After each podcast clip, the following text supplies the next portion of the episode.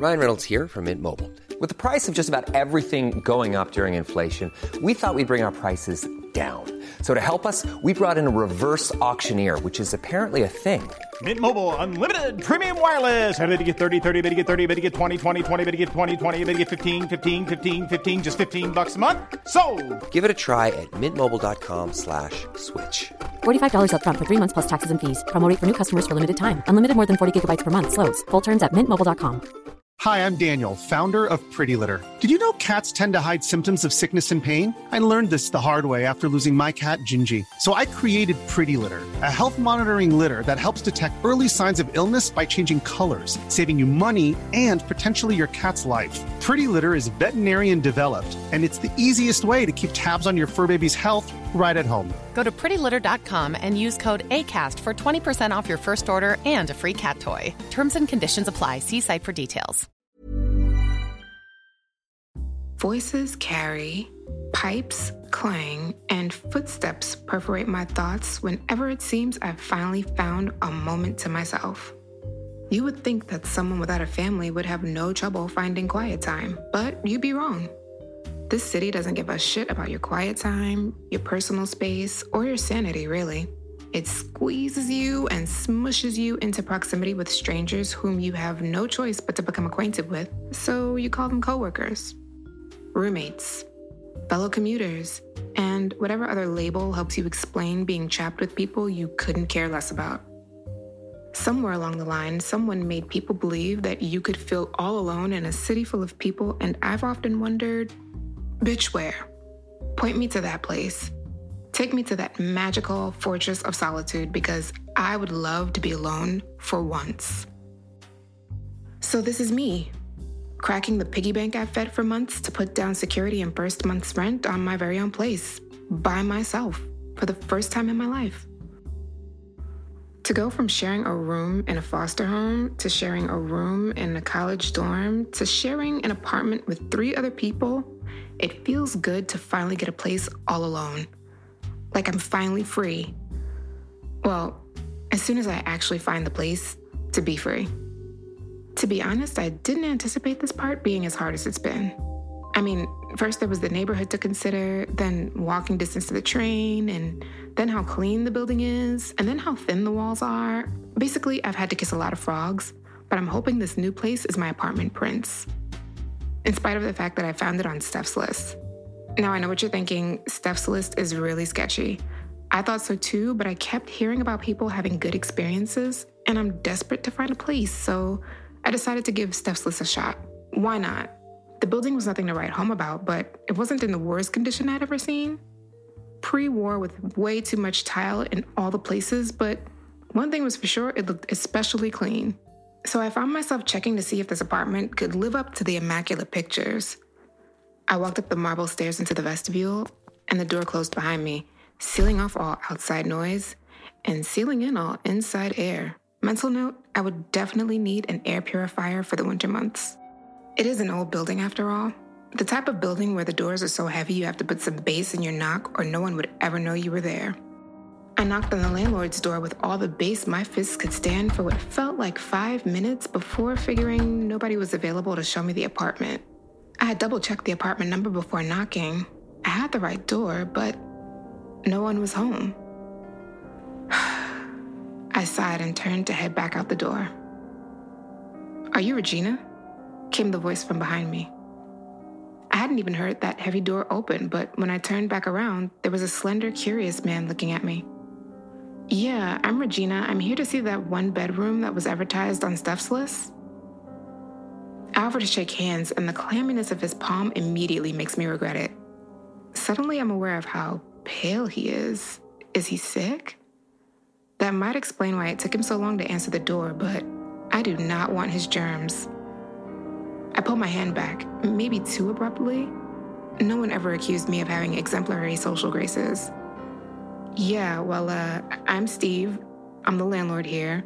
I'm a bit old school, but I know all my tenants and we don't have any problems. The apartment is on the fourth floor and there's no elevator, but I'd be happy to show it to you, he says. I noticed something off about his posture before agreeing to follow him up the stairs to the fourth floor. Is he taller than me? Does he have a bad back? Stop dissecting people and focus on the apartment, Regina.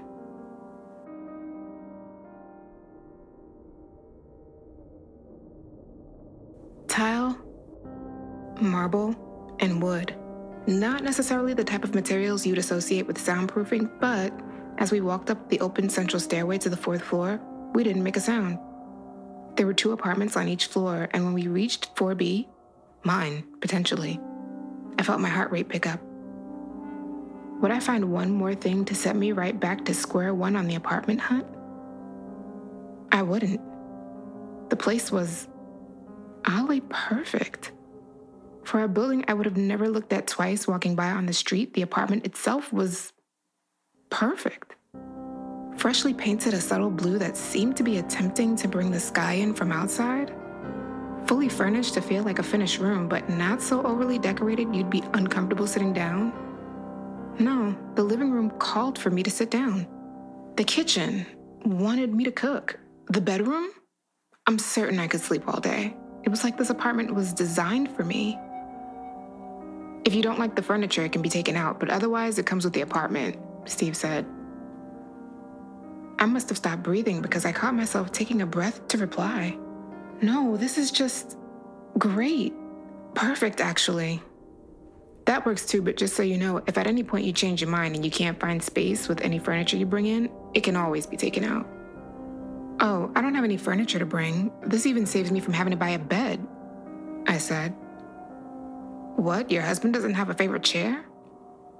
It's just me. No husband, kids, or dog, even. Well, what about extended family? Surely you have a table from a grandmother or somebody who handed it down? I don't have a family. I snapped. As soon as I reacted, I regretted it. I'm sorry, I recovered. It really is just me. I apologize, Steve said, his eyes seeking a safe place to land. How about this? If you really like the place, I'll skip the credit check, and with security in first month, you can move in as soon as possible, he offered. Really? I could move in tomorrow if I wanted to? I'd heard that you're supposed to play cool about these kinds of things, but this place was too me. It was too perfect to risk letting someone else snatch up. Well, yeah, I can rush the lease and have it ready for you with the keys tomorrow afternoon, he said. I was choking back tears. Was this really happening? This was really happening. My very own place. All by myself. Tomorrow. Steve must have misread the look on my face because his became sorrowful. Listen, all my relatives are long gone too. I know how lonely it can get. I'm right downstairs, and I'm always looking for a partner for bid whist if you ever want some company. He placed his hand on my shoulder in an effort to console me. I tried not to pull away, but something about the look in his eye was giving me more than consolation. Thanks, I said, but I don't get lonely. Actually, I love being alone. As the words left my mouth, Steve's cool, moist hand landed on my shoulder, his eyes gazing into mine as he said, It's okay. No one should ever be lonely. The next day managed to feel almost anticlimactic. I'd done all this work, saving and hunting, and the actual moving just included me packing my clothes into three suitcases, one of them just being shoes, and having a cab drop me off at my new address. I tried to keep all interaction with Steve to a minimum after yesterday's overshare. Good boundaries make good neighbors, or something like that. And he must have sensed my desire for distance because outside of helping to bring my bags up, he made himself pretty scarce. I was deciding whether I should introduce myself to my next door neighbor when it occurred to me that I hadn't seen any of my neighbors. I'd never even heard any of my neighbors for that matter. The only other person I came across in the entire building was Steve. He wasn't exactly someone I wanted to become further acquainted with. And I also didn't want to run the risk of having another nosy person bothering me when I really just wanted to be alone. But something tugged at me. Maybe it was curiosity, or maybe just having such a quiet home to retreat to allowed me to feel comfortable enough to reach out. Before I could talk myself out of it, I went out to the hallway and knocked on my neighbor's door. I still hadn't become accustomed to such heavy doors. I barely heard the first knock myself. I tried again, knocking harder. It was great to know that anyone wanting to disturb me would have a really hard time doing so, but my hand was also starting to hurt. Finally, I used the heel of my hand to bang on the door, and I was surprised to hear the thud echo. Maybe no one lived next door after all. How many of these apartments were actually occupied? Five floors, 10 units? There's no way the only people living here were Steve and me, right?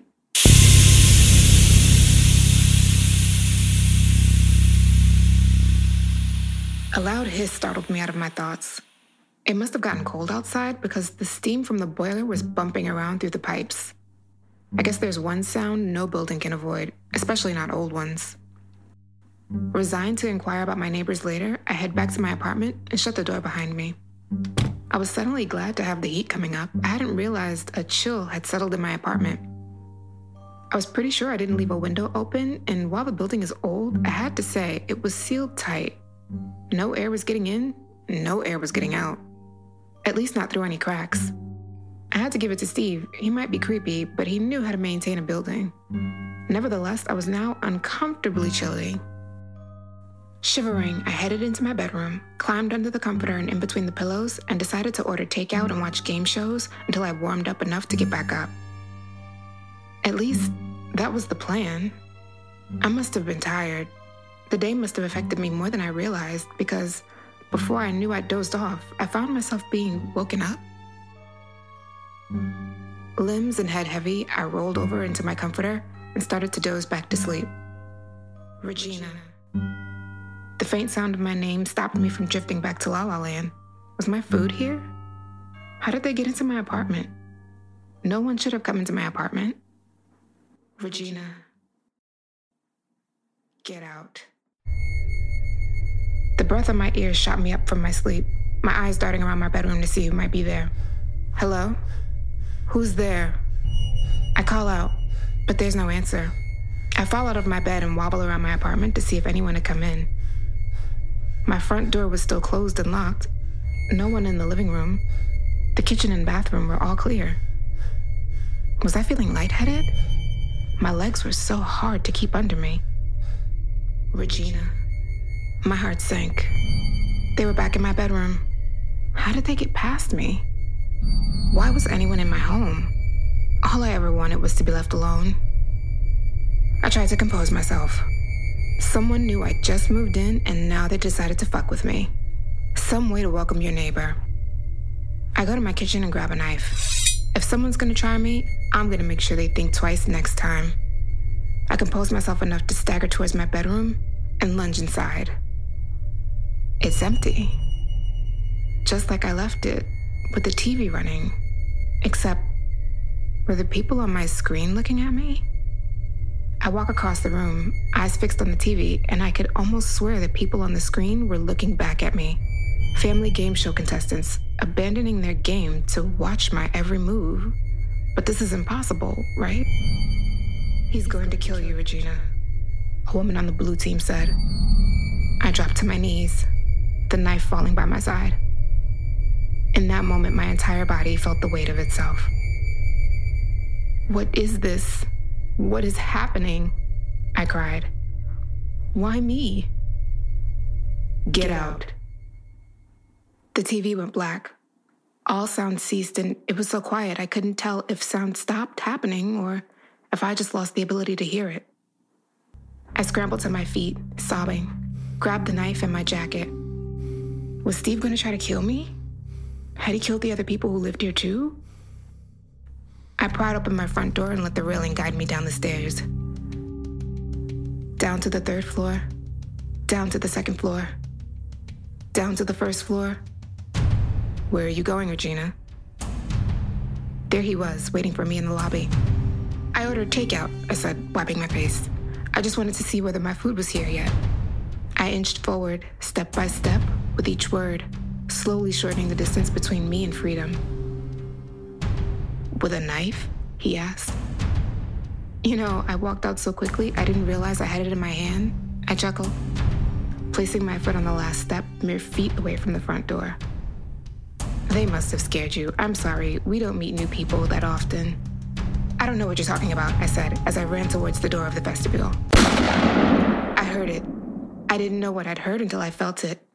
The impact caved my back in and knocked the wind out of me as I slammed into the door. I looked down to see my own blood beginning to pool on the penny tile floor. I turned to face him and saw the gun pointed at me. Had he been holding that gun the whole time? Give me the knife, Regina. Stay back, I yelled. Leave me alone. I'll go. I swear, I'll just go and never tell anyone what happened, but please just let me go. I pleaded. I must have been losing a lot of blood. Legs that were already hard to move folded under me. All the energy in my body was focused on holding up the knife in my right hand. I can't let you go, Regina. You belong here, he said as he walked towards me. Look at how tired you are. Give me the knife and come rest. He grabbed me and dragged my limp body out to the middle of the lobby, and that's when I saw them. Looking up the stairway that wound its way up to the top floor, I saw my neighbors couples, elderly, children, all standing around the railing looking at us, looking at me, staring at me with a sad disappointment over their faces. I saw the woman who tried to warn me, looking over the rail by my apartment. What is this place? It's your new home. Once you stop struggling, you'll never be lonely again. You're gonna trap me here? For all eternity, you can stay in your room forever. Stay with us forever. Stay with me forever. He pulled my limp body into his arms and started to strangle me. Never be lonely again. The idea of it infuriated me. The anger sped my heart rate up. What blood I had left was hot, and I sent this last surge of energy through the knife and into his chest. he staggered back, gasping. What have you done? You cannot keep me here, I cried. You will let me go. You will let all of us go. You don't understand, he said. I can't undo it. We'll never have a new friend again. Good, I said. I rolled onto my back and looked at the other trapped souls. Good night.